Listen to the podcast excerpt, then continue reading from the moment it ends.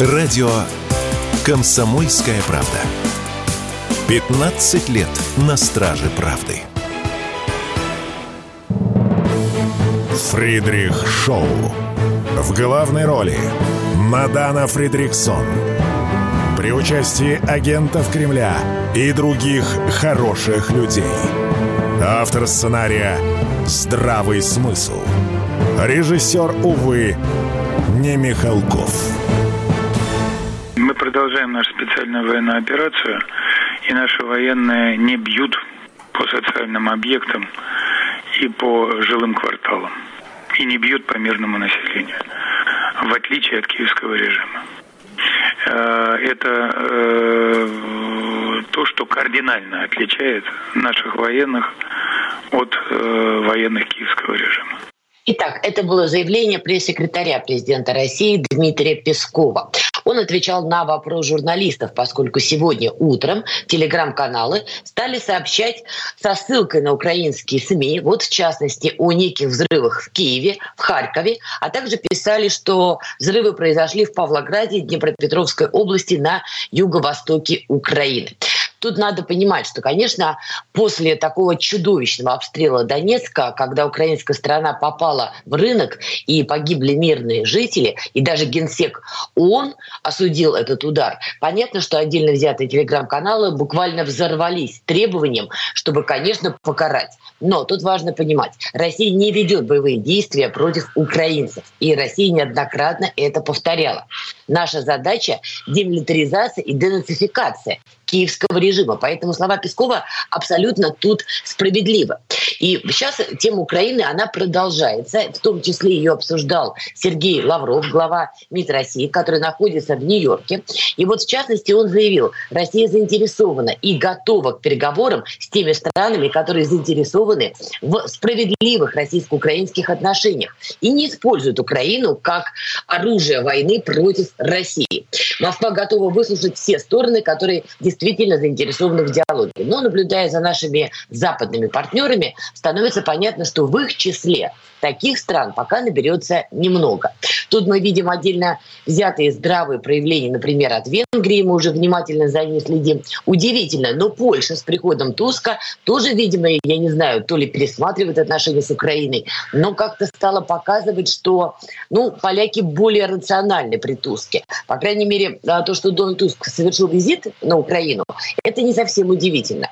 Он вынужден это делать, потому что партия «Право и справедливость», партия Моровецкого, партия Дуды, которая все это время солировала в Польше и, собственно, была проводником той самой оголтелой русофобской политики, теперь эта партия находится в оппозиции. И мы с вами на волнах радио «Комсомольская правда» уже говорили, что эта партия уже выводит людей на улицы, на протесты. Там у них свои внутрипольские разборки. Кого там при Туске стали сажать, кого там не стали сажать. Мы с вами подробно об этом говорили. Но Туск понимает, что этот оппозиционный, скажем так, электорат, он остается таких, знаете, откровенно упоротых и русофобов, и империалистов, им подавай Польшу от моря до моря, ничего внятного при этом они слышать не хотят. Да, они были не против, чтобы остановили поток украинского зерна, но глобально они, конечно, электорат Моровецкого и Дуды. И вот чтобы не раздражать этот самый электорат, Туск, конечно, делает определенные реверансы в сторону Украины. Кроме того, он проводник политики и Германии, и Брюсселя. Он не может выйти и сказать, вы знаете, вот повестка Украины, ну как бы все, вот заканчиваем со всем этим и идем куда-то дальше. Он просто получит у себя, извините, тот самый Майдан. Потому что, еще раз, партия «Право и справедливость» достаточно долго солировала в Польше, электорат у них действительно такой ядерный, и там даже много денег дяде Сэма не понадобится, на первом этапе, чтобы устроить там а, прыжки и скачки. Туску надо, Туску не надо. Но обратите внимание, вот он прибыл на Украину.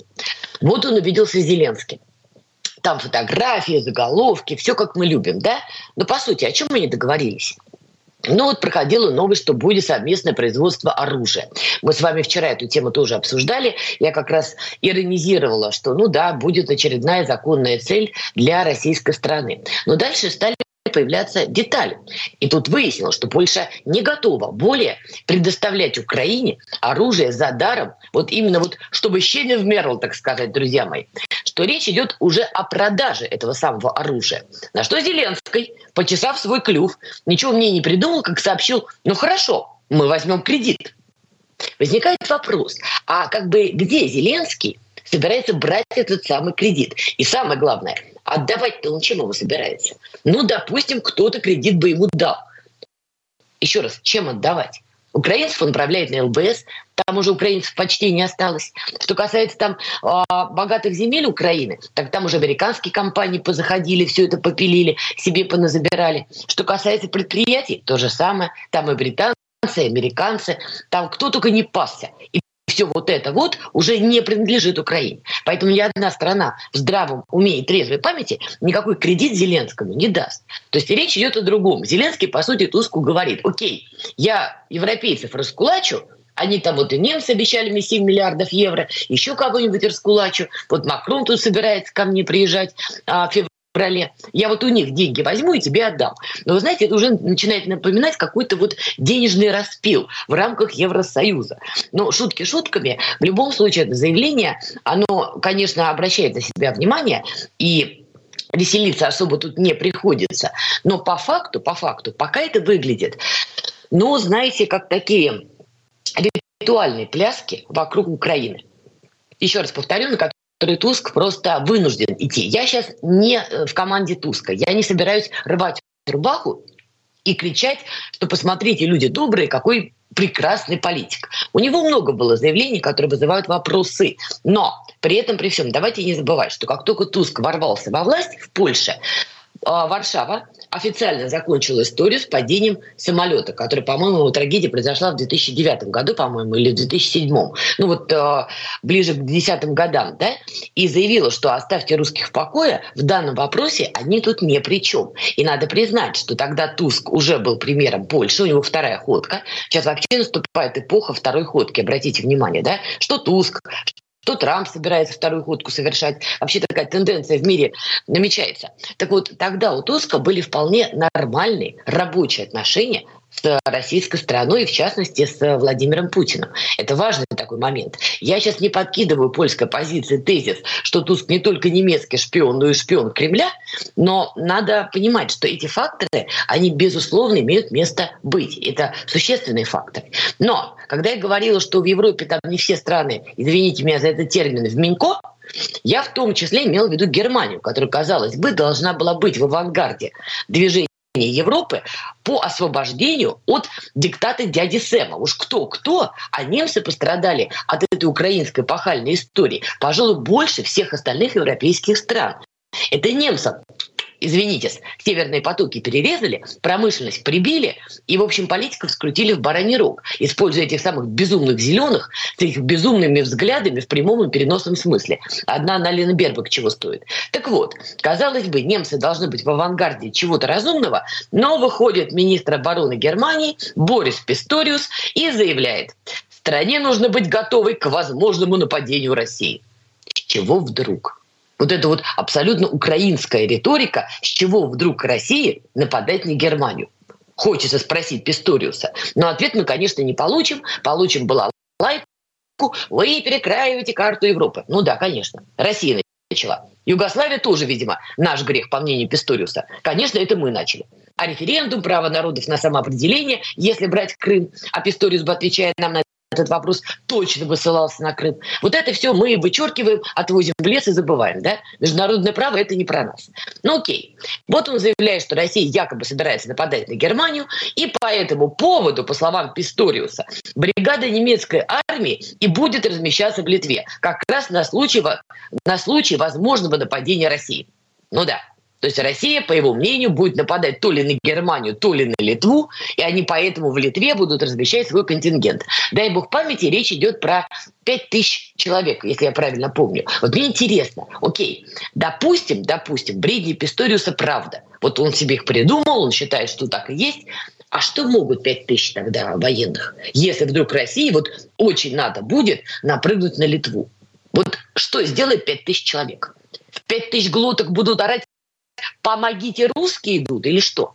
То есть логики тут нету. Но мы с вами уже как-то говорили, и есть ощущение, что под шумок заявлений «мы тут против России», Россия, конечно, плохая, посмотреть, какие мы молодцы, мы, мы тоже боремся с Кремлем. Что вот под этот шумок немцы скорее уже тоже начинают тихонечко заниматься переделом той самой Европы. Я не сторонник истории загнивающий Запад, не загнивающий Запад. Но, глядя правде в глаза, Европа уже не будет тем самым единым рынком, коим она была долгие-долгие годы. И разламывать этот рынок начал в первую очередь Трамп в свою первую ходку. Мы все прекрасно помним, как он заявлял, что Европа слишком сыто живет. Мало платит э, фонд НАТО, ее при этом от всех защищают, хотя защищать ее особо и не от кого. На Европу особо никто не нападает. При этом они получают технологии, там из Соединенных Штатов Америки, дешевые какие-то товары из Китая и дешевые энергоносители из России. Трамп первый сказал, что, ребят, а не слишком ли шоколадно вы живете? И, в общем, процесс передела этого европейского рынка начался еще тогда. И сейчас он в процессе процессе. И мне кажется, что немцы все-таки под шумок пытаются, не привлекая внимания пока санитаров в лице Байдена и его окружения демократов, которые в Белом доме, но все-таки занимаются именно этим. И тут еще была одна интересная история с Зеленским, но сейчас мы уже не успеем поговорить. Давайте сейчас тогда прервемся, послушаем важные, полезные новости на волнах радио «Комсомольская правда» сделаем какие-то выводы для самих себя, ну а потом вернемся в наше FM-вещание и продолжим. Фридрих Шоу. Итак, мы продолжаем, вооружившись здравым смыслом. Коего действительно очень-очень не хватает месье Зеленскому. Я вам обещала, все-таки эту тему я хочу проговорить, потому что, ну, что называется, это уже перебор. Зеленский поручил, значит, э, разработать план сохранения национальной идентичности украинцев, которые проживают в России. В документе отмечается, что Москва угнетает украинцев и нарушает их права и свободы. По этому поводу Зеленский поручил правительству создать план действий по сохранению национальной идентичности этих самых украинцев, которые проживают на просторах нашей с вами необъятной Родины. То есть Зеленский, в стране которого все это время притесняли русских, и он сам об этом говорил, например, когда был кандидатом на пост президента, это он не замечает. То, что даже сейчас отлавливают людей из самых разных регионов Украины, но стараются западенцев не трогать, это он тоже не замечает. А вот якобы в России Москва угнетает украинцев. Хочется понять, это кого? Я знаю огромное количество людей в медиа, в политике, в бизнесе, у которых, извините, да, но украинские фамилии. Никто к ним по ночам не вламывается, в черных масках, на черных воронках не подъезжают к подъезду и не говорят, так, товарищи, давайте-ка перепишем, как там ваша фамилия, она заканчивается на «ко» или не на «ко». Ну вот откуда этот бред? Но тем не менее, чтобы мы понимали масштабы ада, это указ, который у них там опубликован. Это не просто какое-то его заявление в телеграм-канальчике, это официальный документ. И по этому поводу мне вспомнилась одна организация «Ветераны России». Она периодически мелькает у нас в телеграм-каналах, но Почему я про них подумала? Они несколько дней назад вышли с какой-то странной инициативой, вежливо говоря, странной, ставить на учет украинцев, которые недавно получили российское гражданство. И вот когда я сопоставляю вот эту странную инициативу ветеранов России, а инициатива, вежливо говоря, нарушает Конституцию России, нормы приличия и вообще многие другие параметры, а потом выходит Зеленский с указом «мы тут сейчас украинцев будем спасать на территории России», у меня возникает вопрос к этим ветеранам России. Ребят, а вы по глупости на украинскую сторону работаете? Или все-таки не по глупости? Вот как можно было так подыграть Зеленскому и передать ему такой ура, угарный пас. Вот чем надо было думать, когда бы эту инициативу действительно предлагали в массы? Может быть, надо было посидеть еще раз, а похмелиться от восторгов, которые вас обуяли, видимо, когда вы придумали все это. Посидеть, подумать на спокойную голову и не публиковать. Не знаю, то ли глупость, то ли какая-то коллаборация. Я уж не знаю, что думать. Геворг Мирзаян, доцент финансового университета, с нами на прямой связи. Геворг, привет. Да, привет. Скажи, а у тебя вот какое мнение вот насчет инициативы, значит, ставить на учет неблагонадежных украинцев, по мнению ветеранов России, и по поводу Зеленского, который решил украинцев спасать в России? Ну, по поводу ветеранов я скажу так. Я бы сказал, что это психбольница и что это к психиатру идти за этим, но, к сожалению, это не так. Э, очень много у нас общественных организаций считают, что на теме СВО можно хайповать что на теме СВО можно пиариться и можно работать в интересах каких-то ну, самых таких ура-патриотов, набирать на этом очки. Они не понимают, что их слова, мягко говоря, иногда э, очень серьезно противоречат государственным интересам, и иногда идет абсолютно в разрез той политики, которую мы проводим. Я много раз говорил, еще раз повторю, для идиотов, каличных и хайпажоров, что э, главная задача, самая сложная задача будет не освободить территории физически, что мы сейчас делаем, а интегрировать население этих территорий в состав Российской Федерации. Это будет сложнейшая работа, которая будет требовать очень аккуратного подхода одновременно и ФСБ, и Министерство образования, и э, других правительственных структур, и СМИ, и всего остального. Должна быть цельная комплексная политика, элементом которой нам придется учиться в том числе и у американцев, как этим заниматься. А вместо этого мы видим, как отдельные хайпажоры считают, что раз они, э, раз сейчас идет СВО, и они там что-то делают для фронта, они имеют право трендеть то, что в голову вздумается. И они начинают рассказывать, вот, а давайте мы сделаем вот так. Я устал уже бороться с людьми, которые считают, что раз они волонтерят, что раз они какие-то вещи делают, это, это им право а, заниматься антигосударственной политикой, неважно, в вопросе интеграции украинцев, в вопросе миграции, в вопросе там в других вопросах, неважно каких. Ну, к сожалению, это вот так. У нас вот э, информационные вожжи в стране очень серьезно ослаблены, и это создает нам определенные угрозы. Но мы же понимаем, да, что Зеленский сейчас, когда опубликует этот указ, Конечно. это не просто писюлька, это конкретное задание ЦЕПСОшникам, Буданову, бог знает кому еще, развернуть активную бурную деятельность в медиапространстве России, тем более у нас выборы. И сейчас пойдет же поток неких украинцев, кого якобы Москва, то чуть ли не репрессирует за их украинские фамилии. Ну да, сейчас будут всячески искать э, различные, там, на различных российских информационных помойках, в различного рода российских общественных организациях, любые подтверждения того, почему Зеленский прав, почему действительно в России якобы притесняют украинцев, что, как бы, еще раз, естественно, такого нет. Есть, да, определенные законодательные ограничения в отношении украинцев, э, когда они приезжают в Российскую Федерацию, там через ряд пунктов пропуска у них досматривают документы по понятным причинам, потому что идет война. Но боевые в, действия. Боевые действия. Но в целом, как бы в целом, э, никакой, никаких репрессий, тем более притеснения украинцев здесь, в России, конечно, нет. Ладно, будем за этим внимательно следить, но вот я с тобой категорически согласна. Все вот эти вот ура-угарные организации, господа, возьмите себя в руки. Я категорически согласна с Геворгом, то, что вы помогаете на фронте, это замечательно, это здорово, а кто сейчас не помогает. Но какую-то индульгенцию на что-то отдельное вам это все-таки не дает, никому не дает. Кто бы ни работал за ленточкой. Журналисты, политики, волонтеры, медики, неважно. Это одна история. Индульгенция на «несу все, что хочу» — это как бы немножко другое.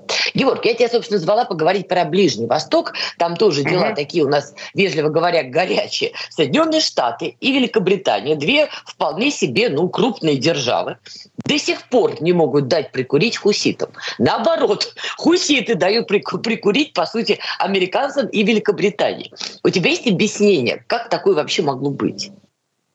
А, ну, скажем так, но это же предсказывалось. Это изначально предсказывалось, когда... Нострадамус? А, нет, Мирзаянус. Когда э, Соединенные Штаты начали военную операцию против хуситов, я четко сказал, что будет вот так. Вы воюете с э, обществом, с организацией, которой терять нечего, кроме своего ката. Вы э, теряетесь, вы воюете с организацией, которая десятилетиями живет в условиях боевых действий. И американские удары, они лишь э, усиливают в какой-то степени хуситов, продают им какой-то смысл для существования и позволяют тамошнему руководству набирать серьезные очки там, в отношениях с иранцами, со странами Ближнего Востока и так далее. Ведь чем больше американцы бомбят хуситов, чем сложнее будет Саудовской Аравии занимать а, какую-то жесткую позицию на переговорах о мире, например, с хуситами, потому что хуситы обретают образ борцов за общеарабское дело. И третировать этих борцов не очень хорошо и не очень правильно с точки зрения арабской улицы. Ну и там дальше со всеми вытекающими. Поэтому еще раз, это была очень серьезная ошибка. Американцы влезли в конфликт, из которого они непонятно как будут вы, э, выходить. Э, так вот, так надо выйти, чтобы при этом не, э, не, не выглядело это как очередное поражение Байдена в войне. Ну, лицо сохранить такое, да. Ну, тут уже не столько даже сохранение лица, сколько сохранение каких-то политических очков. Все мы видим сейчас э, предвыборные рейтинги Джозефа Байдена, все мы видим его уровень одобрения внутри США запредельно низкий. И если Байден захотел устроить маленькую победоносную войнушку, то он должен был это делать все-таки в другом месте и с, другими, и с другой организацией. Но ты как раз выступал за концепцию, что это Иран затянул Соединенные Штаты Америки Нет, в этот поправочка, конфликт. Поправочка. Я сказал, что это либо глупость Байдена, либо иранская многоходовка. Не исключено, что и то, и другое. То есть, по крайней ну, мере, я одно вижу, на другое. Я вижу, я не, я не знаю, я, может быть, переоцениваю возможности иранцев делать такие многоходовки, но я скажу так, что одним из главных бенефициаров произошедшего является, конечно, Иран. На втором месте Москва. А ты китайский тот след не замечаешь ли? Китайский... Ведь у Ирана давние отношения уже с Ираном, например. Нет, если задача китайцев стоит в том, чтобы выкинуть американцев с Ближнего Востока, да, это в их интересах, но тут все Иран делает, зачем китайцам вмешиваться? Это раз. И два, э, китайцы настолько во внешней, полити- во внешней политике апатичны, в какой-то степени иногда даже трусливы, что я не вижу за китайцами какие-то здесь э, большие много, многоплановые схемы. Вот если сейчас американцы продолжат давить на Тайвань, это если, э, если это внушит Китаю определенную смелость, да, возможно, китайцы мог, смогут плести такие большие, серьезные международные кружева. Вот. Но пока что я сомневаюсь, что здесь какой-то явный китайский след прослеживается. Пардон. А вот, вот эта история между Ираном и Пакистаном. Значит, сначала Иран наносит ракетный удар по территории Пакистана, но по сути бьет по позициям террористов, которые сидели в Белуджистане. А, у нас mm-hmm. опять же время заканчивается. Георг, я тебя прошу, если не сложно, еще минут пять побудь, послушаем важные новости и начнем, а, что называется, блок с темы Ирана и Пакистана, если у тебя есть время. Ну, хорошо, есть? давай. Да. да, спасибо. Друзья, тогда сейчас делаем небольшую паузу, слушаем важные, полезные новости, впитываем информацию, а потом скоро к вам вернемся. Фридрих Шоу. Все программы «Радио Комсомольская правда» вы можете найти на Яндекс Музыке. Ищите раздел вашей любимой передачи и подписывайтесь, чтобы не пропустить новый выпуск. Радио КП на Яндекс Музыке. Это удобно, просто и всегда интересно. Фридрих Шоу.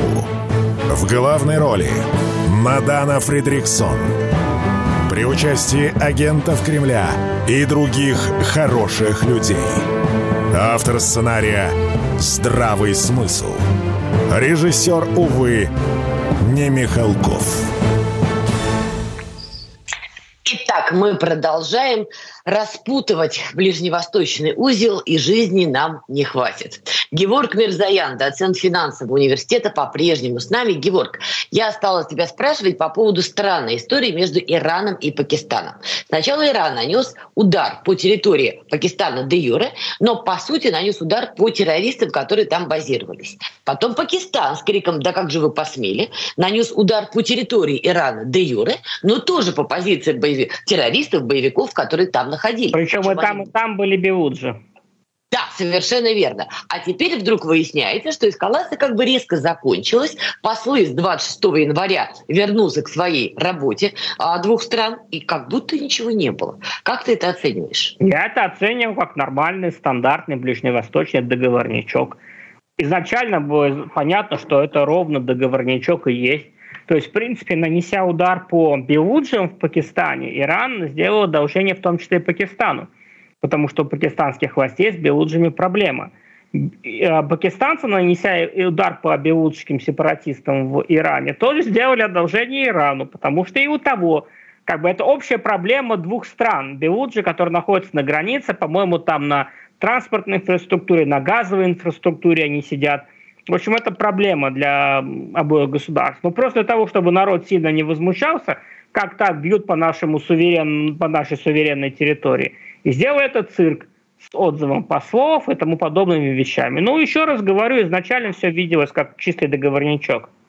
А что мешало Пакистану нанести удар по своей территории Белуджистана и не лезть в Иран, а Иран сделал то же самое с террористами на своей территории? Я не Зачем знаю, обмен? скорее всего, внутриполитические какие-то моменты здесь имели место быть. Э, и все-таки Иран был первым, кто нанес, по всей видимости, иранцы посчитали, что на территории действительно пакистанского Белуджистана скрываются какие-то люди, которые так или иначе, тем или иным способом, либо связаны с взрывом э, на кладбище, либо которых нужно под шумок взрыва на кладбище э, раскатать, что, в общем-то, иранцы и сделали. Ну и напоследок, собственно, не могу не спросить, тут странная история между Нетаньяху и Хамас, эскалация 7 октября, если кто вдруг забыл, всяко бывает, да, вдруг израильская сторона вышла и сказала, мы готовы на перемирие на два месяца. Сейчас стало известно, что Хамас отверг это предложение израильской стороны.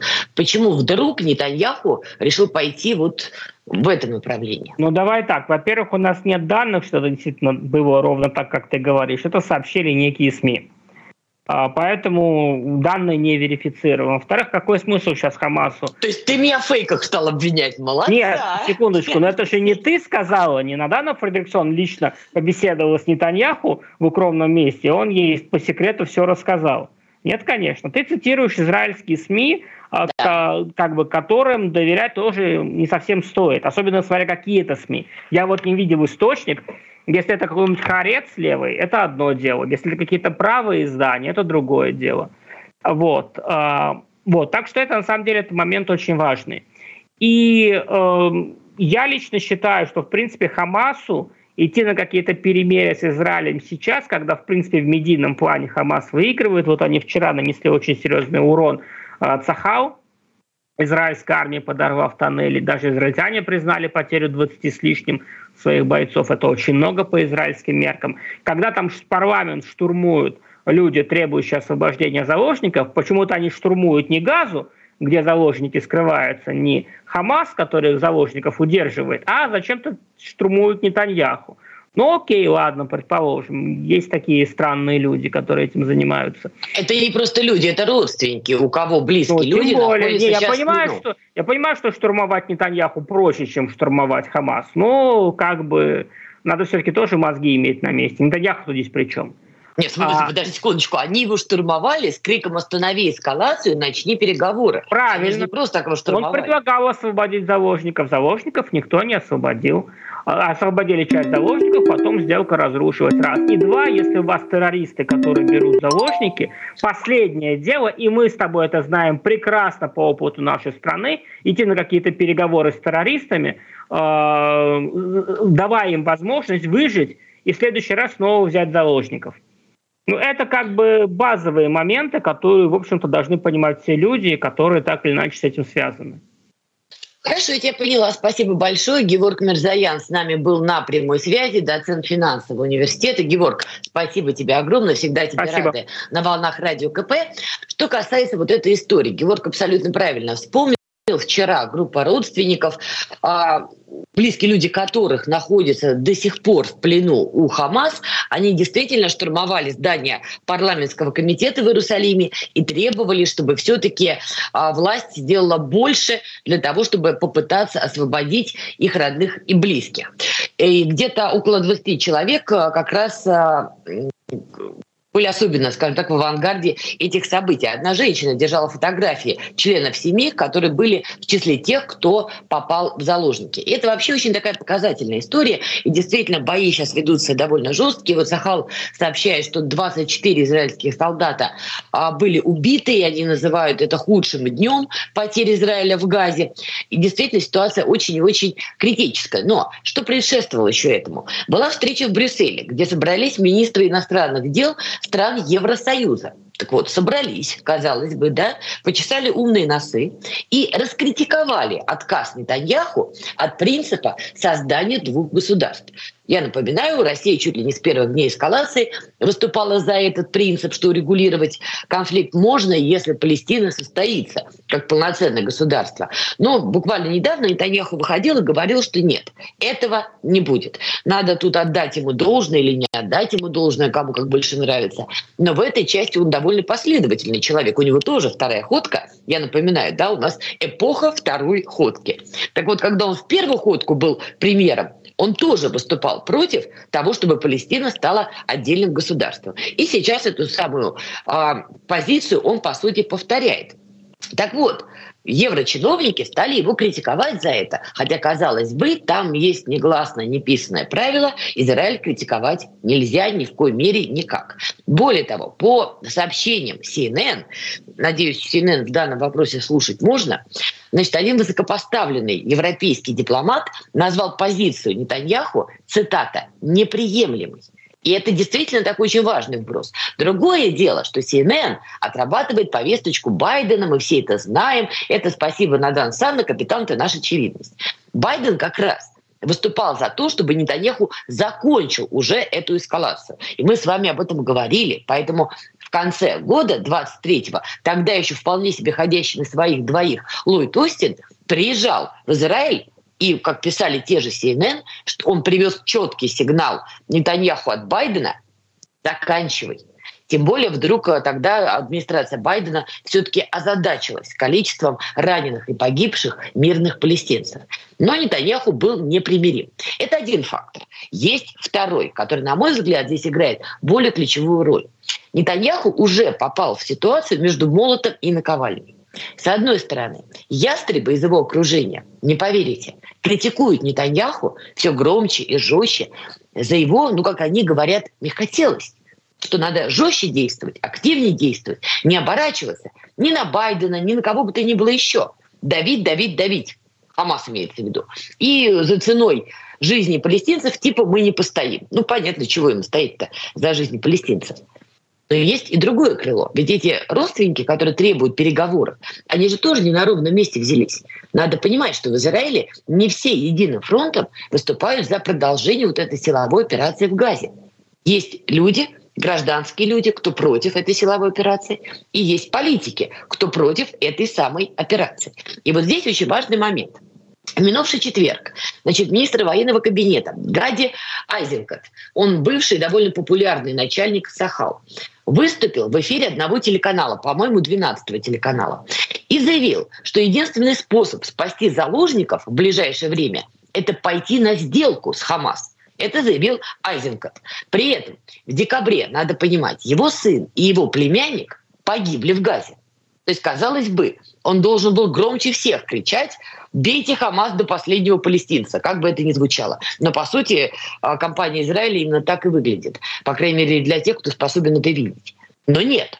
Человек, потерявший сына и племянника, выходит и говорит, нужны переговоры. Более того, в этом же эфире он говорит, что те, кто вам рассказывают, что Хамас можно полностью победить, удушить и удавить, они вам врут, говорит этот человек.